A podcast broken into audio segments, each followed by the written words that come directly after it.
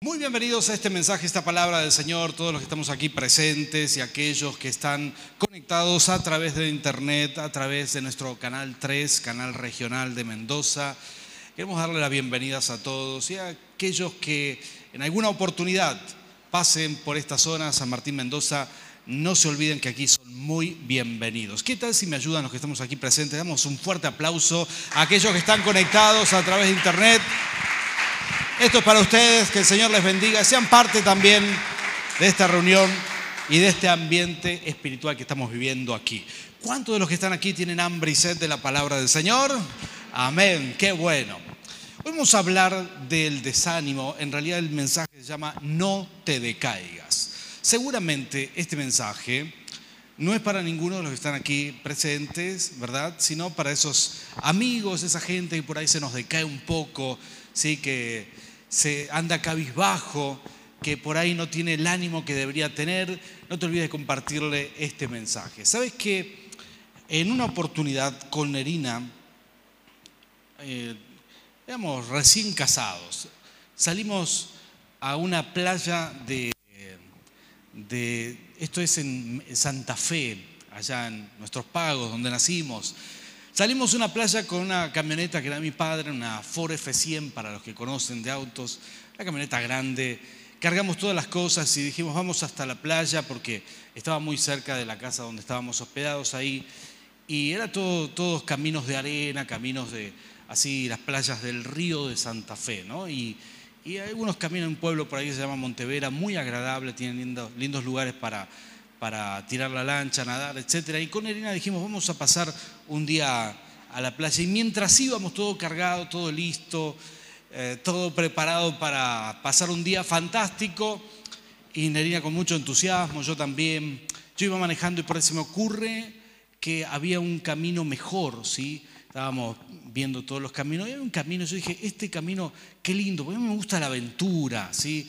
Hacer por ahí un poco de, como se dice ahora, off-road, salir un poco de la ruta. No sé si a algunos de los hombres que están aquí les gusta eso, este, pero a mí me encanta. ¿no? Entonces yo dije, mira qué lindo, ¿por qué no cruzamos por este lugar que parece que antes había un río y ahora se secó, está sequito, y hacemos un poco de aventura ahí y vamos por ahí y cruzamos. Cuando empezamos a atravesar el lugar, la camioneta literalmente se cayó así en un fango increíble impresionante. De hecho, creo que nunca más en mi vida estuve en un fango así como ese. Se, cayó, tocó el diferencial, para los que conocen de autos, se enterró hasta el diferencial en el, suelo. Y yo dije, ¿qué pasó acá? Me bajé y resulta que solamente había una capita seca por arriba y el resto estaba mojado, no era, no era barro, esto es, en Santa Fe se hace como una arcilla, ¿sí? es un material bastante difícil de, digamos, de, trabajar cuando uno se empantana ahí. Entonces, con Nerina, por supuesto, ya le cambió el, digamos, el ánimo, ¿verdad? Este, me dice, esto te pasa por hacer, ¿verdad? No me acuerdo bien los detalles, pero ya me imagino, yo tengo experiencia en esto, ¿sí? Entonces, yo dije, no te preocupes, yo salgo de aquí, voy a conseguir. Salí caminando, busqué ahí en una chacra una persona que me ayudó, vino con el tractor, se empantanaba el tractor, así que tuvimos que buscar un cable de 20 metros para los que tienen oídos y entiendan estas cosas, enganchamos un cable de acero y sacamos esa bendita camioneta. Después de mucho esfuerzo, hasta el tractor casi se nos queda empantanado. En total fueron como unas seis horas de trabajo. así que cuando salimos de ahí, Nerina me dice, vamos a casa. Está bien, vamos a casa. Tenía un desánimo, un desaliento, dijimos que vamos a ir a la playa ahora. Este, ya veíamos todo negro, todo eh, desagradable. Dijimos, no, ¿qué vamos a ir así? Nos vamos para casa y eh, al menos pasamos bien la tarde en nuestra casa. Y así hicimos al final, porque un evento, un suceso, te puede cambiar todo el humor del día, ¿no? ¿Te ha pasado esto alguna vez? Algo que te pasa, no sé, cualquier cosa, un accidente de tránsito, una, alguien te tocó el auto, alguna cosa así, y uno puede, puede cambiar el humor fácilmente y caer una especie de desaliento, de desánimo, que te dura un par de días, una, un día quizás, eh, unas horas, eso sería normal. Pero bueno, a veces hay sucesos, hay cosas que nos duran mucho más que eso, ¿sí? Nos duran eh, días, semanas, ¿sí? Nos duran. Yo creo que que el año pasado vivimos algo bastante duro, bastante duro. Hoy estaba leyendo un artículo de página 12 en donde la Asociación de Psiquiatría de Argentina dice que hemos vivido un año terrible y, estamos viviendo las consecuencias del año pasado. Mucha gente con desánimo. ¿Sí? Y no es ese tipo de desánimo por un episodio, algo que te pasó, te dura un día, algo así como yo les contaba. No, no, no, no. Estos son desánimos que te duran meses. La gente eh, sostiene un desánimo, digamos, que parece ser a largo plazo, ¿no? Y la Asociación Argentina de Psiquiatría decía la gente que tiene los TOC, los trastornos obsesivos compulsivos, este tipo de, de, cosas, los ha sufrido muchísimo. Gente que tiene alguna patología ha sufrido muchísimo toda la cuarentena. Y ellos concluyen que una de, las peores cosas o de, las medidas más nefastas para nuestro, nuestra salud mental ha sido el aislamiento. ¿Sabías esto? El aislamiento nos, digamos, potencia todos nuestros problemas y posiblemente es lo que ha hecho que aumente el desánimo. ¿sí? Y esto también lo vemos, lo vemos en las iglesias, en esas personas de fe que de pronto por necesidad de cuidarse, y esto es correcto, tomaron mucho tiempo de no congregarse y empezaron a sentir este desaliento. Yo veo aquí presente hoy, por ejemplo, gente que nunca dejó de congregarse yo los felicito por eso. Apenas abrimos la iglesia, eh, abrimos la iglesia, pusieron un pie adentro y gloria a Dios por esa gente. Pero por ahí hay gente que se desanimó mucho o que tuvo temor para congregarse. De hecho, gente que no visitó ni siquiera a su familia. ¿sí? La Sociedad de Psiquiatría decía que, que uno no puede dejar las conexiones, que esto nos ha hecho más mal que bien, que uno tiene que ver a los padres, a las personas mayores, aunque se tengan que cubrir de máscara y todo, pero tiene que ir a charlar, le hacen bien a los dos, tienen que hacer más o menos las cosas que hacía, con todos los cuidados, pero tiene que sostener esto porque el aislamiento es bastante nocivo bastante nocivo para nuestro ser, para nuestra salud mental y al fin y al cabo termina siendo peor que la pandemia en sí misma, porque a algunos el coronavirus le afecta de forma terrible, pero el aislamiento le afecta a toda la población de forma terrible. Entonces, me, interesó mucho este tema porque hemos percibido en el ambiente gente con ideas de suicidio, como nunca, ¿sí? gente con, con desánimo, que la gente con desánimo, con desánimo tiene estos síntomas. El desánimo no, es, no, no sería todavía esto, digamos, de caer en depresión. La depresión mayor es otra cosa, ya es un problema de salud mental que requiere digamos, los profesionales adecuados. Uno no puede decir a alguien que está sufriendo un cuadro de depresión, vamos, animate, salí adelante porque con eso no se puede. Pero aquellas personas que están en desánimo son totalmente recuperables y sobre todo en el poder del Señor. ¿sí? Y esas personas que están con desánimo tienen estas características, que tienen, sufren cansancio, tienen un estrés continuo, tienen dolores musculares, decía este artículo, algunas personas tienen dolores físicos, trastornos alimenticios, ¿sí? Eh, o come muy poco, ¿sí? quedó hecho un palo, ¿sí? algunos ya quisiéramos haber tenido ese problema, no lo tuvimos, o trastornos alimenticios, digamos lo contrario, ¿no? come en exceso, ¿por qué? Por la ansiedad, por todo lo que aumentó. Los psiquiatras dicen que la ansiedad ha sido normal, el aumento de la ansiedad en este tiempo ha sido digamos, una situación casi normal, la nueva normalidad. La gente está más ansiosa. Y todas estas cosas nos hacen mal. Yo quiero compartirte algo hoy tremendo de la palabra del Señor que nos va a hacer muy bien, porque para nosotros, ah, de alguna manera, hay un antídoto para todo esto. Hay un, antídoto para no sentirnos mal, para no estar en esa situación. Dice que el desánimo trae enojo, eh, uno se pone más irritable, ¿sí? Uno está más alterado todo el tiempo. ¿Habrá alguien así aquí?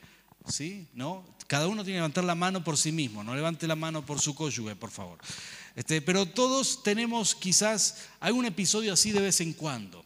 Pero podemos lograr tener esa paz que sobrepasa todo entendimiento, esto que promete la palabra del Señor, estas cosas maravillosas que promete el Señor. Yo quiero compartirte hoy dos pasajes que son muy importantes. Vamos a hablar de un tema, lo vamos a ver en dos pasajes, pero esto enseña la Biblia, la palabra del Señor. Cuando uno tiene fe, cuando uno activa la fe, uno tiene un antídoto para todo esto. Uno puede pelear contra el desánimo. Cuando era, cuando, cuando recién me convertí, cuando llegué a los pies del Señor, alguien, escuché esto, esta anécdota, esta forma de, ilustrar el hecho de congregarse, lo escuché de esta manera. Dice que, eh, creo que fue un pastor, la primera vez que lo escuché, me dijeron esto, todos tenemos que congregarnos, sentirnos parte de una iglesia, sentirte parte, saber que tenés la camiseta puesta, sos parte de este ministerio y esa es tu cobertura. Hay una cobertura espiritual por esto y también existe una, digamos, esto es como una manera terapéutica de vivir, donde uno se siente más feliz solo por el hecho de estar en una comunidad de fe que es pacífica, que comparte la fe, que potencia tus dones espirituales, te hace muy bien. Entonces el ejemplo que me daban era con las brasas, ¿no? Me decía, cuando uno tiene las brasas en el fuego, los argentinos nos encanta hacer asados, este, tiene las brasas todas juntas, se mantienen, pero si uno las saca, la que vos sacás se enfría más rápido, ¿sí? Porque si están todas juntas este, se potencian y, se mantiene el fuego. Muy interesante el ejemplo que me daba, pero esto es así. Cuando uno se, enfría, ¿sí? cuando uno no está junto con los demás, de hecho una promesa del Señor, Jesús dijo, donde hay dos o tres, al menos dos o tres reunidos en mi nombre, ahí estaré yo. Y, y ese es el fuego del Espíritu que nos mantiene encendidos.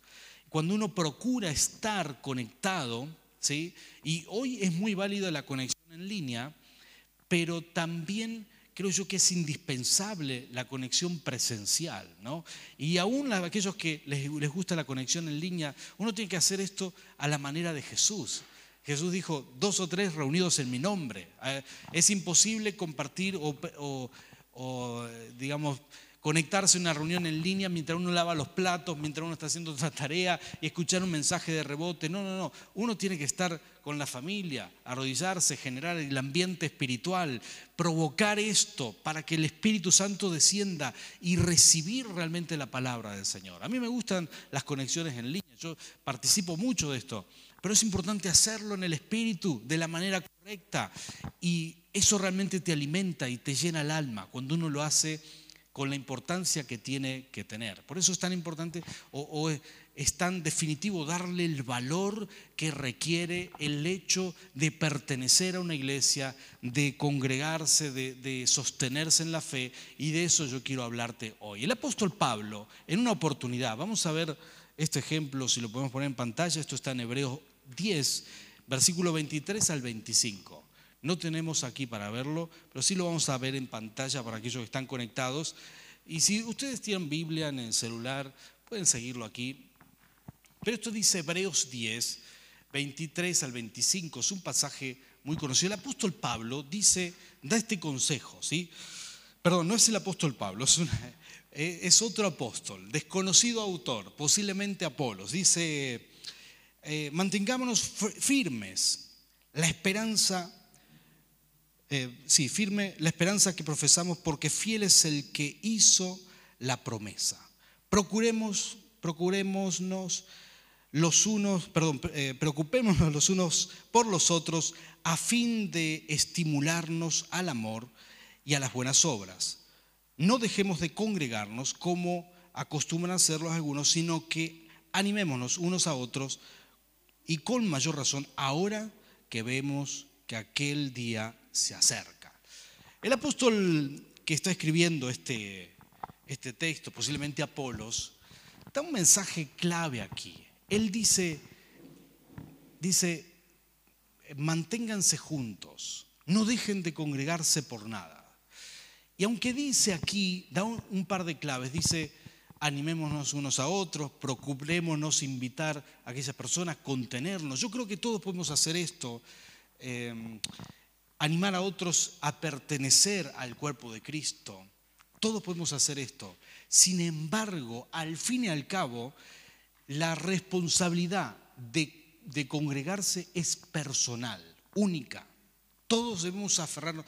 Mira, ser hijo espiritual no depende, no, depende del pastor, no depende del líder, no depende... Yo tengo un pastor, mi pastor es el pastor Beretta. No depende de Él que yo sea su hijo espiritual. depende exclusivamente de mí.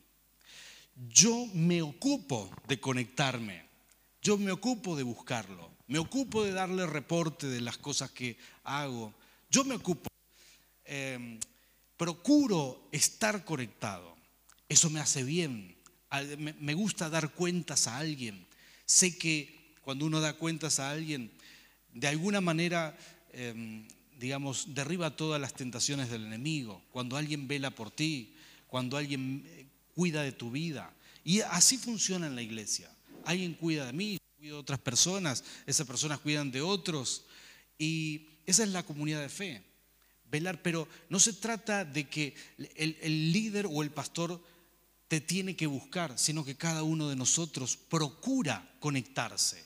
Nosotros somos los que somos responsables de esto al fin y al cabo, aunque dice la palabra, animémonos, busquémonos, tratemos de animarnos, sin embargo la responsabilidad final es nuestra. ¿Sabes que Una de las experiencias más lindas que tuve de congregarme, de, sentirme parte de una iglesia, eh, yo nunca había sentido esto, pero cuando viajé a Buenos Aires para estudiar, para prepararme en el seminario, fuimos con Erina, ahí ya teníamos Emanuel, y estaba por nacer Nicolás nuestro segundo hijo.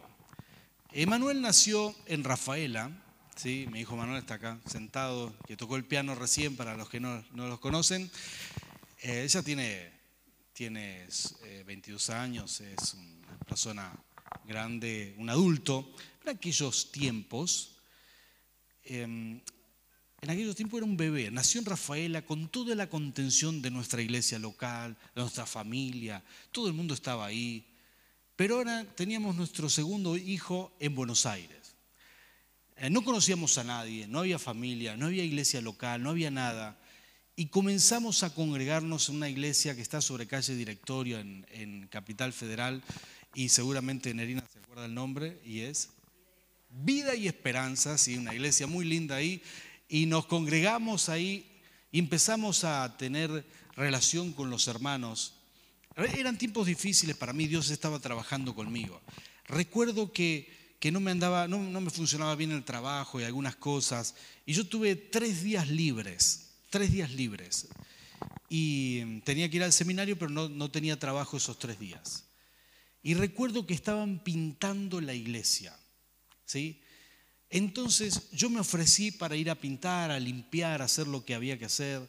Y todos esos tres días trabajando ahí, yo tenía en ese momento, no sé, 24 años por ahí, y trabajaba, le ayudaba, en ese momento tenía más pulso para pintar, ahora si pinto sería un mamarracho, pero en aquel momento le hacía un poco, entonces yo estuve trabajando con ellos, ayudándoles tres días y empecé a sentir un... solamente iba a pintar, ¿eh? Cada vez que iba a la iglesia estaban los hermanos, venían las familias con el mate, con tortas caseras, con esto, con aquello, íbamos con Nerina, también, una, una pintura comunitaria, digamos. Y llegamos ahí, ustedes no se imaginan qué, qué días preciosos que pasó, fueron solo tres días, pero nos conectamos con todas las personas. Aprovechamos a trabajar, a servir al Señor en lo que podíamos, pero también a conocer a la gente. No, no, no fuimos con esa intención, eso fue, digamos, secundario, pero fue lo principal al fin y al cabo. Empezamos a conocer a los hermanos, empezaron después a invitarnos a su casa, a tener relación. Cuando nació Nicolás ahí en, Buenos Aires, realmente, ya, eh, Nerina ya estaba embarazada cuando tuvimos esos tres días de trabajo y, y a los meses nació Nicolás, ya teníamos una conexión muy fuerte con la iglesia local, muy fuerte. Nos contuvieron, nos llamaron, nos visitaron, compartimos esos días, presentamos a Nicolás en esa iglesia. Fue maravilloso y descubrimos el poder de una congregación, de sentirse parte. Cuando uno está solo, sentirse parte es vital, ser parte de algo, y, sobre todo si es el reino de Dios, y sobre todo si hay gente agradable como son ustedes. A menos ahí podían decir amén. ¿Qué les pasó? Pero eso, así es la iglesia, ¿no? Uno se siente parte de una comunidad de fe. Y aquí Apolo le está diciendo, mira, el tema es este, tenemos que procurar ser parte, insertarnos, es nuestro deber. He visto mucha gente que viene de visita o que escucha las reuniones en línea, nos escribe, le hizo muy bien, gloria a Dios, pero hay un paso más que dar. Ahora insertarse en la comunidad de fe, porque ahí está el antídoto antidepresivo de este tiempo, ser parte de algo. El aislamiento nos mató, pero ser parte de una comunidad. Los psiquiatras dicen, no dejes tus conexiones, decían en el artículo de página 12, no dejes de conectarte con tu familia, con tus amigos, porque esas son las cosas que te alimentan. Lo enseñan los psiquiatras, claro que sí, claro que te alimentan, porque las relaciones, hay una socióloga que dice que la mejor tecnología es la comunidad y aislarnos es, es eh, digamos, digamos, nuestra peor enfermedad. Ahora, de esto se trata, de que la iglesia es terapéutica. Yo recuerdo llegar esos días a trabajar al templo y sentir paz, sentir que aunque tenía muchos problemas en ese tiempo, tenía cuentas que pagar, estaba estudiando, etcétera, Dios estaba tratando conmigo, pero recuerdo la sensación de entrar y sentir paz, saber que estaba en el lugar correcto, saber que estaba con los hermanos correctos, que estaba en la iglesia correcta, que tenía la paz de que todo estaba en las manos del Señor, aunque no tenía todo resuelto. Tarde o temprano todo se iba a resolver para la gloria del Señor. Si vos estás en esa situación, quiero decirte, estás en el lugar correcto, estás con los hermanos correctos y toda tu vida está en las manos del Señor.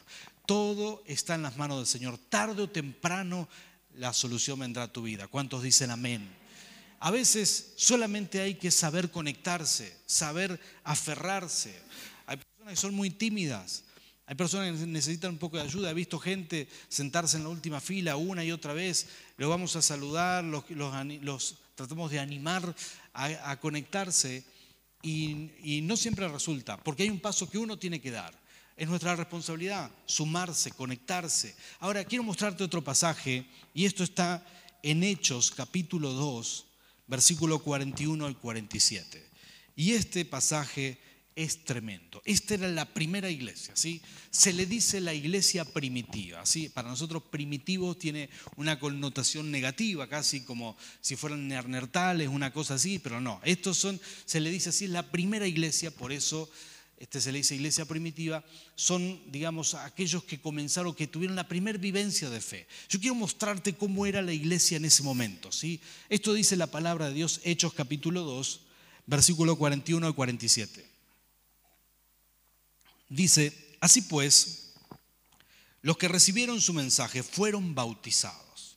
Y aquel día se unieron a la iglesia unas tres mil personas. Pedro estaba predicando. Y dice, se mantenían firmes en la enseñanza de los apóstoles y en la comunión, en el partimiento del pan y en las oraciones. Todos estaban asombrados por los muchos prodigios y señales, diga conmigo, señales, estos son milagros, muchos prodigios y señales que realizaban los apóstoles. Todos los creyentes estaban juntos y tenían todo en común. Vendían sus propiedades y posesiones y compartían sus bienes entre sí según la necesidad de cada uno. No dejaban de reunirse en el templo ni un solo día. De casa en casa partían el pan y compartían la comida con alegría y generosidad, alabando a Dios y disfrutando de la estimación general del pueblo. Y cada día el Señor añadía al grupo los que iban siendo salvos. Así era la iglesia, que no te imagines. Una comunidad de fe que había descubierto un gran tesoro. Sentían el Espíritu Santo, sentían la presencia de Dios y no podían estar un día sin congregarse. Los atraía la presencia de Dios. Y quizás no podían ir al templo con el resto de los hermanos todos los días, pero de casa en casa esto se hacía. De hecho, voy a decirte esto, el templo ese no era un templo, no era una iglesia cristiana, evangélica, ni católica, nada, esto no existía. Este era un templo judío y cuando los judíos se dieron cuenta que esto eran cristianos, los echaron del templo, ¿sí? Así que no volvieron a pisar más y solamente se reunían de casa en casa. Todos los días se reunían en los, en los hogares, todos los días la presencia de Dios era más fuerte. Hoy yo veo esto en los grupos de WhatsApp de nuestra iglesia. Todos los días los hermanos están, están hablando, están compartiendo pasaje, compartiendo. ¿Alguno de ustedes tiene esta experiencia? ¿Sí? ¿Tiene, participa de esta manera en los grupos de WhatsApp? Por aquí, sí, por allá también. Y esto es fabuloso, a mí me encanta. Yo estoy ahí presente en casi todos los grupos, veo ahí los comentarios que esto, pedidos de oración, oro por la iglesia y le doy gracias al Señor, porque ser parte y pertenecer es lo que te bendice. Ahora mira estos detalles de este pasaje, dice, compartían juntos, era algo que Dios aprobaba ampliamente y respaldaba. ¿De qué manera? Había milagros, había señales, había milagros. Cuando uno se congrega, cuando uno se siente parte, hay milagros de Dios. Uno siente el respaldo de Dios. Esto al Señor le agrada.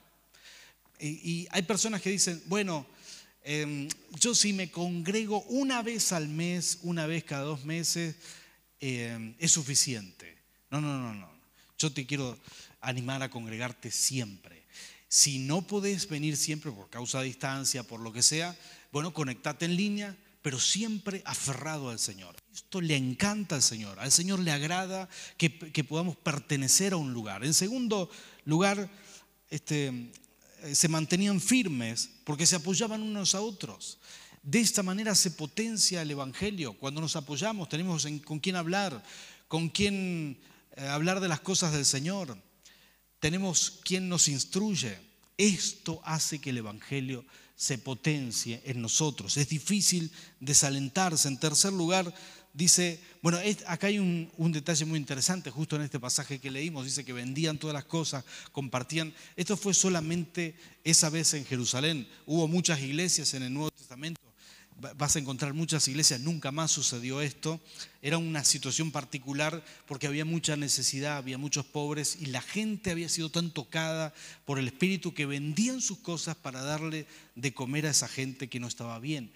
Y digamos, este hecho no se volvió a repetir en el resto de las iglesias, pero hay, hay un punto en común, había generosidad. ¿sí? Y esto es lo, que, lo natural que hace la iglesia. Cuando uno ve que una persona, uno de nuestros hermanos no está bien, lo, acoge, lo abriga, le da lo que necesita. Esto es normal. En tercer lugar, este, había alegría y ese era un rasgo distintivo. Había alabanza, compartían el pan, la santa cena. Y ahí era un grupo abierto. Todos los días recibían si venía alguien nuevo sin ningún problema. Este es el poder de la iglesia es una comunidad terapéutica que bendice, que abraza a las personas, que sana. Yo creo que tenemos que ponernos eh, quizás de acuerdo en algo. El aislamiento que hemos vivido no nos puede agarrar otra vez. ¿sí? No podemos permitir que, que el aislamiento nos deje sin iglesia, nos deje sin congregarnos, nos deje sin, sin la posibilidad de pertenecer, porque aquí hay un tesoro muy grande.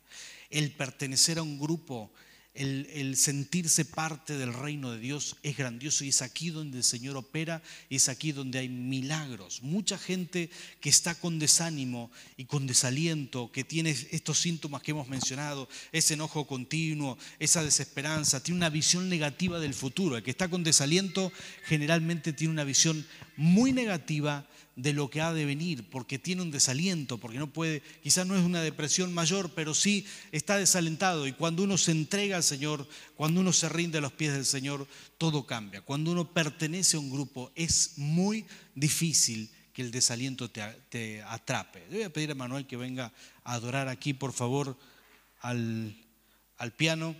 Y quiero, quiero terminar con esto. Dice que en esta congregación, con esta, esta personas se juntaban a adorar y a alabar al Señor. ¿no? Eso es una cosa maravillosa que hace la iglesia. ¿sí?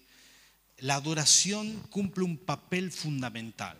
En un momento lo vamos a, explicar. Hoy estábamos teniendo una charla con mi hijo en, casa y, hablábamos del tabernáculo de David, que es, es una expresión de la Biblia que la iglesia tiene este tabernáculo, es la, misión de adorar al Señor, de tener una, presencia directa con el Señor, de, adorarle, tener una relación directa con el Señor. En el tabernáculo de Moisés solo entraba el sumo sacerdote, pero David llevó el arca del pacto hasta, hasta Jerusalén e hizo una, un tabernáculo él. No le hizo lugar santísimo, lugar, no, la gente podía pasar y entrar ahí. Después vino el templo de Salomón y eso se terminó. Pero el tabernáculo de David, dice Amós 9:11, restauraré en el futuro el tabernáculo de David. la gente pueda adorar al Señor. David saltaba, bailaba, danzaba en la presencia del Señor. Y esta era una característica de la iglesia primitiva, la adoración y la presencia de Dios.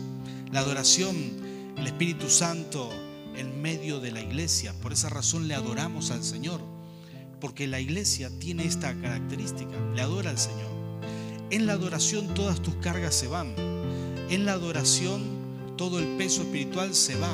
Hemos hablado hace unos días de los yugos en la unción que hay en la adoración, se pudren los yugos, en la presencia de Dios. Y esto se logra en la iglesia del Señor. La unción viene cuando estamos juntos, cuando nos congregamos, cuando nos rendimos juntos al Señor. Ahí se derrama el Espíritu Santo. Por eso es tan importante. Por eso el Señor decidió que esto fuera así, que estemos juntos. Pensalo un poquito. El Señor no dijo, quédense cada uno en su casa, busquen mi presencia y yo voy a estar ahí. Él dijo, donde hay dos o tres reunidos. Él dijo, donde se junten a buscarme, donde se rindan en comunidad, ahí estaré yo.